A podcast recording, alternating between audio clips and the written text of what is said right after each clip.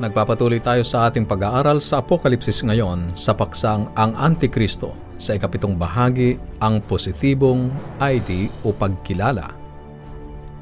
Maingat nating pinag-aralan ang pagkilala sa mga tandang ibinigay sa Daniel Kabanatang 7 at Apokalipsis Kabanatang 13 at nakita natin na walang kapangyarihan dito sa lupa ang aakma sa lahat ng ito maliban sa medieval na simbahan ng Roma. Wala pang ibang kapangyarihan sa kasaysayan ng mundo na kahit konti ay malapit na tutugma sa mga nagpapakilalang mga tanda. Sa pagbubuod ng ating mga napag-aralan, ang Apokalipsis, Kabanatang 13 ay malinaw na ipinakita na ang dragon ay ibinigay ang kanyang kapangyarihan sa hayop upang ang mga sasamba sa hayop ay sa katotohanan ang sinasamba ay si Satanas mismo o ang dragon. Nasumpungan din natin na ang hayop ay kumakatawan sa mga bansa o kaharian at si Satanas ay hindi ihahayag ang kanyang sarili bilang isang demonyo, kaya siya ay kikilos sa pamamagitan ng paggamit sa mga tao. Ang propesiyang ito ay naganap ng si Satanas sa pagkilos sa pamamagitan ni Emperador Constantino ng paganong imperyo ng Roma ay ibigay ang kanyang kapangyarihang pampolitika sa obispo ng Roma. Bilang karagdagan, ang ikalawang hayop ay lumitaw mula sa tubig na kagaya ng isang kordero, ngunit nagsasalitang kagaya ng dragon. Ang ikalawang hayop na iyon ay huwad na Jesus at sumisimbolo sa huwad na propeta na gagawa ng mga himala at dadayain ng mga tao upang sambahin ang hayop sa pag-aakalang ang kanilang sinasamba ay ang kordero. Sa kauna-unahang pagkakataon, nakita natin ang simbahan ay nakipagsanib sa puwersa sa politikal na kapangyarihan ng Estado upang buuin ang isang bagong pansanlibutang iglesia na gagamit ng puwersa, pang-uusig at pandaraya upang maipatupad ang sistema ng kanyang pagsamba.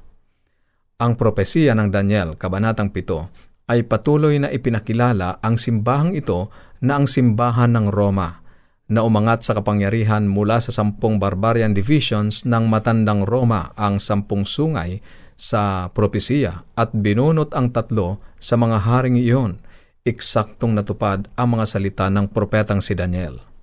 Ang simbahan ng Roma ang tumanggap ng trono, kapangyarihan at otoridad mula sa paganong emperador ng Roma ito ay ang simbahan ng Roma na matapang na inilagay ang tao sa lugar ni Kristo sa pamamagitan ng pag-uutos sa mga tagasunod na ikumpisal ang kanilang mga kasalanan sa isang pari sa halip na kay Jesus ang ating dakilang sasordote.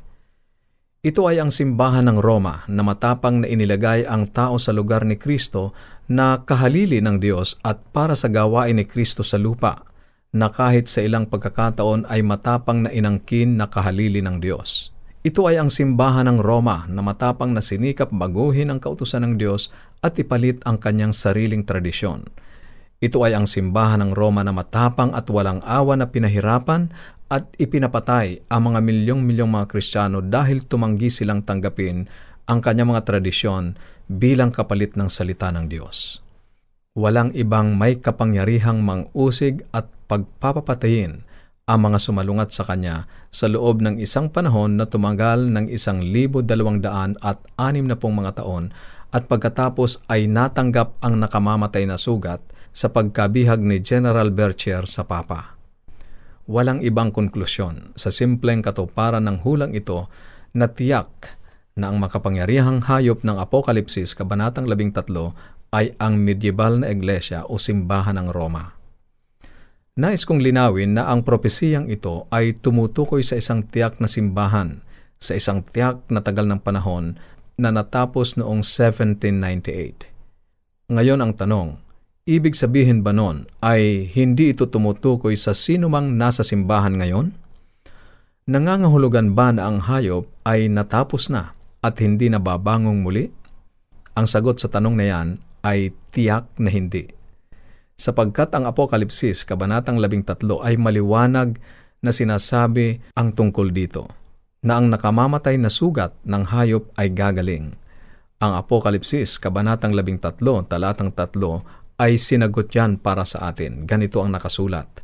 at nakita ko ang isa sa kanyang mga ulo na waring sinugatan ng ikamamatay at ang kanyang sugat na ikamamatay ay gumaling at ang buong lupay nang gilalas sa hayop. Kaibigan, dapat nating makita ang isa pang kapahayagan ng hayop sa mga huling araw. Ngunit ito ay isang muling pagkabuhay ng Romanong hayop at itatayo sa entablado ng iglesyang iyon at magugulat ang buong mundo sa pagsunod dito. Iyon ay isang paksa para sa isa pang pag-aaral. Ngayon ay maliwanag na ang propesiyang ito sa Daniel, Kabanatang 7, na ang hayop ay babangon mula sa paghahati-hati ng Imperyong Romano at magtatagal sa loob ng isang libo dalawang daan at anim na pung taon mula 538 hanggang 1798 bago tumanggap ng isang nakamamatay na sugat. Kung gayon, hindi ito tumutukoy sa isang antikristo sa hinaharap. Ngunit ang karamihan sa mga Kristiyano ngayon ay tinuruan ng ganoon mismo. Saan ang galing ang ideyang ito? Balikan natin ang pagbangon ng reformasyon ng protestante. Si Martin Luther ay isang paring Romano-Katoliko na tagapagturo ng isang klase sa aklat ng mga taga-Roma sa pamantasan ng Wittenberg sa Germany. Si Luther ay babad sa doktrina ng Roma na tayo ay naligtas sa pamamagitan ng pananampalataya at mabubuting gawa at hindi sa biyaya sa pamamagitan ng pananampalataya lamang. Nakipagbaka siya ng maraming taon.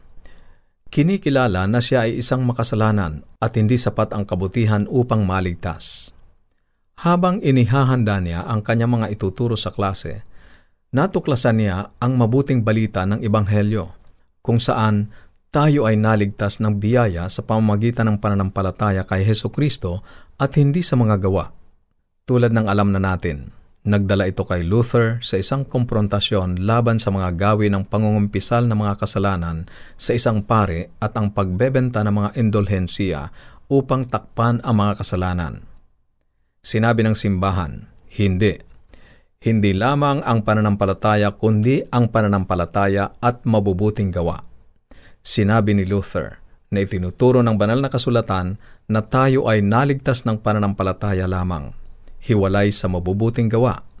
Sinagot ng simbahan ng Roma na hindi sapat ang banal na kasulatan. Dapat mong isaalang-alang ang banal na kasulatan at ang mga tradisyon ng simbahan. Kaya ang linya ng labanan ay iginuhit. Para kay Luther, ito ay sola fide, na nangangahulugang ang kaligtasan ay sa pamamagitan lamang ng pananampalataya at sola scriptura, ang banal na kasulatan at kasulatan lamang ang tanging panuntunan ng pananampalataya para sa Kristiyano. Para sa simbahan ng Roma, ito ay banal na kasulatan kasama ang kanyang mga tradisyon. Sa gayon, ang linya ay iginuhit at ipinanganak ang protestanteng reformasyon. Walang plano si Luther na umalis sa simbahang Romana Katolika upang magtayo ng bago. Ang tanging nais niya ay mareforma ang inang simbahan. Noon lamang tumanggi ang simbahan na tanggaping ang ebanghelyo ng kaligtasan ay sa biyaya lamang at ang kasulatan ang huling otoridad sa katotohanan, ay kinilala ni Luther ang simbahang Romana Katolika na Antikristo. Ganito ang kanyang sinabi, Kami ay kumbinsido na ang papasi o kapapahan ay ang upuan ng tunay at totoong Antikristo. Yan ay nakasulat sa Table Talk, page 429, ganun din sa pahina 102, 209 at 221. Maging si John Calvin ay sang-ayon sa Institutes of the Christian Religion 4, page 2 and 12, sinabi ni Daniel at Pablo na ang Antikristo ay mauupo sa templo ng Diyos. Isinasaalang-alang namin ang Roman Pontiff bilang pinuno at tagadala ng bandila ng masasama at kasuklam-suklam na kaharian na iyon. John Calvin, Institutes of the Christian Religion, 4, page 2 and page 12. Si John Wesley, ang nagtatag ng Methodist Church ay nagsabi sa Antichrist and His Ten Kingdoms, page 110, siya, ang Papa, ay nasa isang matibay na kalagayan, ang tao ng kasalanan, habang pinatataas niya ang lahat ng uri ng kasalanan na higit sa sukat, at siya rin ay maayos na nakaistilong anak ng kapahamakan dahil siya ang dahilan ng pagkamatay ng hindi mabilang na karamihan. Siya nga ito na nagpataas ng kanyang sarili higit sa lahat na tinawag na Diyos o sinasamba na nag-aangkin ng pinakamataas na kapangyarihan at pinakamataas na karangalan na nag-aangkin ng mga prerogatives na para sa Diyos lamang. Yan ang sinulat ni John Wesley sa Antichrist and His Ten Kingdoms, page 110. Sa katotohanan, sa pagpapakilala sa Bibliang King James ay sinabing ang kasigasigan ng iyong kamahalan sa bahay ng Diyos ay hindi bumabagal o umatras, ngunit lalo na at lalong nag-aalab na ipinapakita ang kanyang sarili sa ibang bansa sa pinakamalayo na bahagi ng sangkakristyanuhan sa pamamagitan ng pagsulat bilang pagtatanggol sa katotohanan na nagbigay ng gayong hampas sa taong iyon ng kasalanan na hindi gagaling. Kung ikaw ay isang Lutheran, isang Metodista, o kung ikaw ay isang Protestante na naniniwala sa kasulatan at tanging kasulatan lamang ang panuntunan ng pananampalataya at kasanayan para sa mga Kristiyano. Kung gayon, ang iyong iglesia ay nagpasimula nang ang pinuno nito ay nakilala sa pamamagitan ng interpretasyon sa propesiya na ang medieval na iglesia ng Roma ay ang Antikristo. Ang Roma ay tahasang inatake ang Ebanghelyo at ang mga kautusan ng Diyos. Ang mismong dalawang punto ng atake na nakita ng Apokalipsis na mangyayari sa Apokalipsis Kabanatang 12, Talatang 17. Ganito ang nakasulat. At nagalit ang dragon sa babae at umalis upang bumakas sa nalabi sa kanyang binhi na siyang nagsisitupad ng mga utos ng Diyos at mga may patutuo ni Jesus. Kaibigan, milyon-milyon ang umalis sa simbahan ng Roma. Ito ay nagpaningas sa maramihang pag-alis sa simbahan. Milyon-milyon ang lumabas sa simbahang katoliko sumunod kay Luther at sa iba pang mga protestanteng reformador. Pinoprotesta nila ang paninindigan nila sa Ebanghelyo at ang pagiging pangunahin ng Biblia. Sila ay tinawag na mga protestante. Ang mga protestante ay naniniwala sa Biblia lamang bilang pangwakas o pinal na pagsubok para sa katotohanan at na ang tao ay naliligtas ng biyaya sa pamamagitan ng pananampalataya kay Heso Kristo. Kaibigan, kailangang tingnan mo ang iyong kalagayan. At inaanyayahan kita na hanapin mo ang simbahan o ang iglesia na itinataguyod ang buong kautusan ng Diyos at ang pananampalataya kay Jesus. Kung mayroon kang mga katanungan o anuman ang nais mong iparating sa amin o nais mong magkaroon ng mga aklat at aralin sa Biblia, maaari kang tumawag o mag-text sa ating mga numero sa Globe 0917 5643 0917 0917-5643-777 at sa Smart 0919-0001-777 0919-0001-777 at ang ating toll-free number 1-800-132-20196 1-800-132-20196 Maaari ka ring magpadala ng mensahe sa ating Facebook page, facebook.com slash awr Luzon, Philippines. facebook.com slash awr Luzon, Philippines. O dumalaw sa ating website, www.awr.org www.awr.org www.ccc.org.